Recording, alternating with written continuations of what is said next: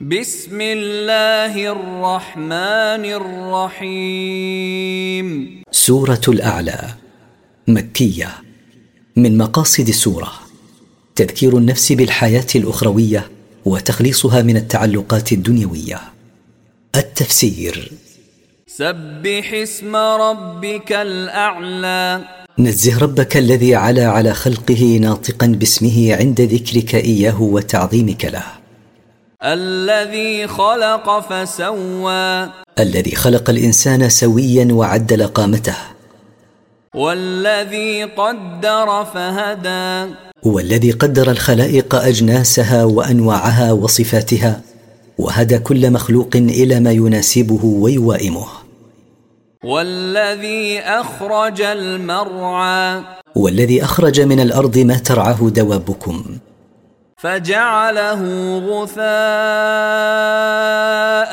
أحوى. فصيره هشيما يابسا مائلا للسواد بعد أن كان أخضر غضا سنقرئك فلا تنسى.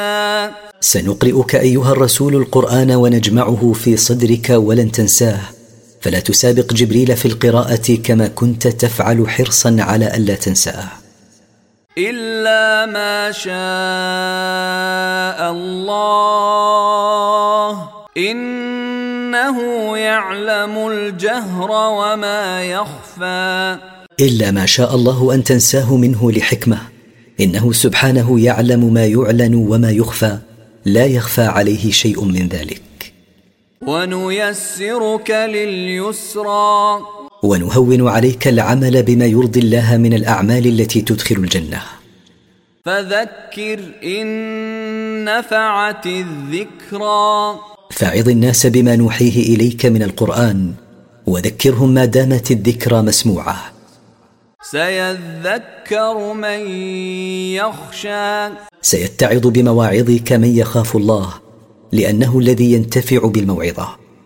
ويتجنبها الأشقى.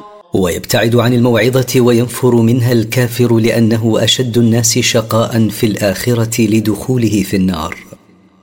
الذي يصلى النار الكبرى. الذي يدخل نار الآخرة الكبرى يقاسي حرها ويعانيه أبدا. ثم لا يموت فيها ولا يحيا. ثم يخلد في النار بحيث لا يموت فيها فيستريح مما يقاسيه من العذاب ولا يحيا حياة طيبة كريمة. قد أفلح من تزكى. قد فاز بالمطلوب من تطهر من الشرك والمعاصي. وذكر اسم ربه فصلى. وذكر ربه بما شرع من أنواع الذكر وأدى الصلاة بالصفة المطلوبة لأدائها. بل تؤثرون الحياة الدنيا. بل تقدمون الحياة الدنيا وتفضلونها على الآخرة على ما بينهما من تفاوت عظيم. والآخرة خير وأبقى.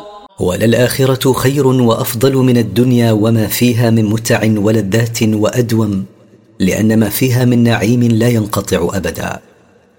إن هذا لفي الصحف الأولى. إن هذا الذي ذكرنا لكم من الأوامر والأخبار لفي الصحف المنزلة من قبل القرآن. صحف إبراهيم وموسى. هي الصحف المنزلة على إبراهيم وموسى عليه السلام.